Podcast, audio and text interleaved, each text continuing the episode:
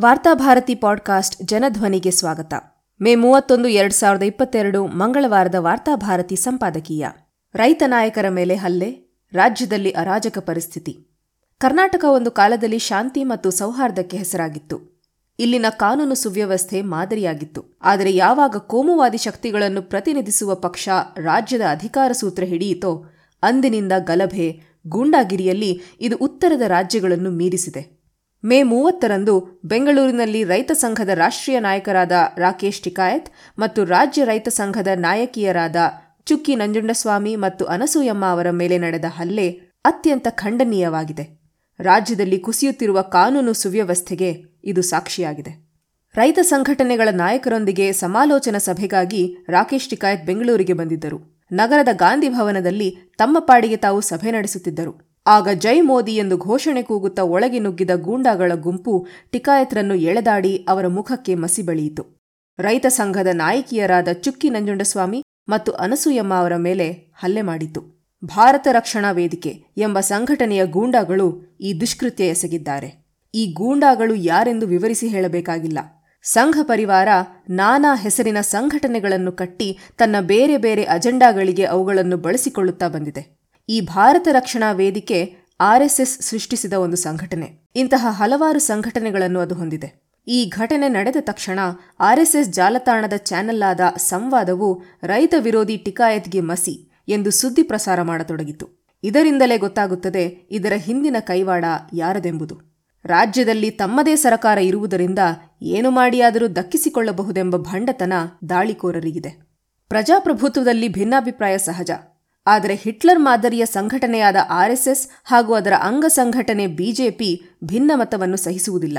ದೇಶದ ರಾಜಧಾನಿ ದಿಲ್ಲಿಯಲ್ಲಿ ಒಂದೂವರೆ ವರ್ಷಗಳಷ್ಟು ಸುದೀರ್ಘ ರೈತ ಹೋರಾಟ ನಡೆಸಿದ ರಾಕೇಶ್ ಟಿಕಾಯತ್ ಮೇಲೆ ಬಿಜೆಪಿಗೆ, ವಿಶೇಷವಾಗಿ ಮೋದಿ ಭಕ್ತರಿಗೆ, ತೀವ್ರ ಅಸಮಾಧಾನವಿದೆ. ರೈತರ ಶಾಂತಿಯುತ ಹೋರಾಟವನ್ನು ಸದೆಬಡಿಯಲು ನಾನಾ ಮಸಲತ್ತು ನಡೆಸಿದರು, ಹಿಂಸೆಗೆ ಪ್ರಚೋದಿಸಿದರು. ಆದರೂ ರೈತರು ಮಣಿಯಲಿಲ್ಲ. ಕೊನೆಗೆ ಸರಕಾರವೇ ಮಣಿದು ರೈತರ ಬೇಡಿಕೆಗಳನ್ನು ಒಪ್ಪಿದ್ದಾಗಿ ಪ್ರಧಾನಿ ಹೇಳಬೇಕಾಯಿತು. ಆನಂತರ ನಡೆದ ಮೋಸ, ವಂಚನೆಯ ಕತೆ ಏನೇ ಇರಲಿ, ಮೋದಿಯನ್ನು ನಿರಂಕುಶ ಪ್ರಭು ಎಂದು ಆರಾಧಿಸುತ್ತಾ ಬಂದವರಿಗೆ ರೈತ ಹೋರಾಟದ ಯಶಸ್ಸಿನಿಂದ ಮುಖಭಂಗವಾದಂತಾಯಿತು. ಹೀಗಾಗಿ ಹತಾಶರಾದ ಅವರು ಬೆಂಗಳೂರಿಗೆ ಬಂದ ಟಿಕಾಯತ್ರ ಮೇಲೆ ಮಸಿ ಹಚ್ಚಿದ್ದಾರೆ. ಇದು ಮೇಲ್ನೋಟಕ್ಕೆ ಟಿಕಾಯತ್ರಿಗೆ ಹಚ್ಚಿದ ಮಸಿಯಾಗಿದ್ದರೂ ವಾಸ್ತವವಾಗಿ ರಾಜ್ಯದ ಮುಖ್ಯಮಂತ್ರಿಯ ಮುಖಕ್ಕೆ ಮಸಿ ಹಚ್ಚಿದಂತಾಗಿದೆ. ರೈತ ಹೋರಾಟದ ರಾಷ್ಟ್ರೀಯ ನಾಯಕನಿಗೆ ರಕ್ಷಣೆ ಒದಗಿಸಲಾಗದ ಕರ್ನಾಟಕ ಸರ್ಕಾರ ಜಗತ್ತಿನೆದುರು ಮುಖಕ್ಕೆ ಮಸಿ ಬಳಿದುಕೊಂಡು ನಿಂತಂತಾಗಿದೆ. ರಾಜಕೀಯ ಮತ್ತು ಸೈದ್ಧಾಂತಿಕ ಭಿನ್ನಾಭಿಪ್ರಾಯ ಹೊಂದಿದವರ ಜೊತೆ ಸಂವಾದ, ಸಮಾಲೋಚನೆ ಮಾಡುವುದು ಪ್ರಜಾಪ್ರಭುತ್ವದಲ್ಲಿ ನಂಬಿಕೆ ಹೊಂದಿರುವವರ ಮಾರ್ಗ. ಆದರೆ ಹಿಟ್ಲರ್, ಮುಸೋಲಿನಿ, ಹೆಡ್ಗೆವಾರ್, ಗೋಲ್ವಾಳ್ಕರ್, ಸಾವರ್ಕರ್ ಸಿದ್ಧಾಂತದಲ್ಲಿ ನಂಬಿಕೆ ಹೊಂದಿದವರಿಗೆ ಸಂವಾದ ಮಾಡುವಷ್ಟು ಸಹನೆಯಾಗಲಿ, ಅಧ್ಯಯನವಾಗಲಿ, ಬೌದ್ಧಿಕ ಸಿದ್ಧತೆಯಾಗಲಿ ಇರುವುದಿಲ್ಲ. ಹೀಗಾಗಿ ಅವರು ಗೂಂಡಾಗಿರಿಗೆ ಇಳಿಯುತ್ತಾರೆ. ನರ್ಮದಾ ಹೋರಾಟದ ನಾಯಕಿ ಮೇಧಾ ಪಾಟ್ಕರ್ ಹಿಂದೆ ಗುಜರಾತ್ ಮತ್ತು ಛತ್ತೀಸ್ಗಢಗಳಿಗೆ ಹೋದಾಗ ಇದೇ ರೀತಿ ಅವರ ಮೇಲೆ ದೈಹಿಕ ಹಲ್ಲೆ ಮಾಡಲಾಗಿತ್ತು. ಹೆಣ್ಣು ಮಗಳೆಂಬ ಗೌರವವಿಲ್ಲದೆ ನಡು ರಸ್ತೆಯಲ್ಲಿ ಎಳೆದಾಡಿದ್ದರು. ಸುಪ್ರೀಂ ಕೋರ್ಟಿನ ಹಿರಿಯ ನ್ಯಾಯವಾದಿ ಪ್ರಶಾಂತ್ ಭೂಷಣ್ ಅವರ ಮೇಲೆ ನ್ಯಾಯಾಲಯದ ಆವರಣದಲ್ಲೇ ಹಲ್ಲೆ ಮಾಡಿ ಮುಖಕ್ಕೆ ಮಸಿ ಬಳಿದಿದ್ದರು. ಹಿರಿಯ ಚಿಂತಕ ಯೋಗೇಂದ್ರ ಯಾದವ್ರ ಮೇಲೆ ಹಲ್ಲೆ ಮಾಡಿ ಥಳಿಸಿದ್ದರು. ಸ್ವಾಮಿ ಅಗ್ನಿವೇಶ್ ಅವರಂತಹ ಸಾತ್ವಿಕ ಸನ್ಯಾಸಿಯ ಮೇಲೆ ರಸ್ತೆಯ ಮಧ್ಯದಲ್ಲೇ ಹಲ್ಲೆ ಮಾಡಿ ನೆಲಕ್ಕೆ ಹಾಕಿ ಉರುಳಾಡಿಸಿ ಹೊಡೆದಿದ್ದರು. ಇನ್ನು ಇವರ ಎಬಿವಿಪಿ ಎಂಬ ವಿದ್ಯಾರ್ಥಿ ಸಂಘಟನೆ ಪಾಠ ಮಾಡುವ ಗುರುಗಳ ಮೇಲೆ ಹಲ್ಲೆ ಮಾಡುವಲ್ಲಿ ಕುಖ್ಯಾತಿ ಗಳಿಸಿದೆ ಇಂಥವರ ಹಾವಳಿ ಈವರೆಗೆ ಕರ್ನಾಟಕದಲ್ಲಿ ಇರಲಿಲ್ಲ. ಬಿಜೆಪಿ ಅಧಿಕಾರಕ್ಕೆ ಬಂದ ನಂತರ ಇವೆಲ್ಲ ಸಾಮಾನ್ಯ ಎಂಬಂತಾಗಿದೆ.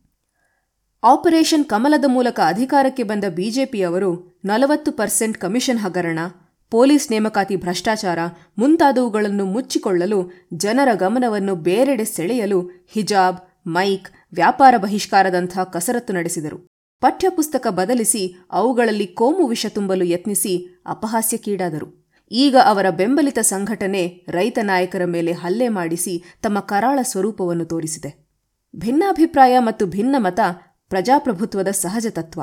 ಅವುಗಳನ್ನು ನಾವು ಗೌರವಿಸಬೇಕು. ಟೀಕೆ, ವಿಮರ್ಶೆಗಳಿಂದಲೇ ಜನತಂತ್ರ ಉಸಿರಾಡುತ್ತದೆ. ಆ ಉಸಿರಾಟವನ್ನು ಬಲವಂತವಾಗಿ ನಿಲ್ಲಿಸಲು ಯತ್ನಿಸಿದರೆ ಪ್ರಜಾಪ್ರಭುತ್ವ ಕೊನೆಯುಸಿರೆಳೆಯುತ್ತದೆ.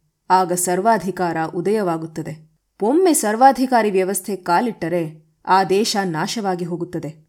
ಭಾರತ ಇಂದು ಅಪಾಯದ ಅಂಚಿನಲ್ಲಿದೆ. ಜನತೆ ಎಚ್ಚೆತ್ತು ಪ್ರಜಾಪ್ರಭುತ್ವವನ್ನು ಉಳಿಸಿಕೊಳ್ಳಬೇಕಾಗಿದೆ.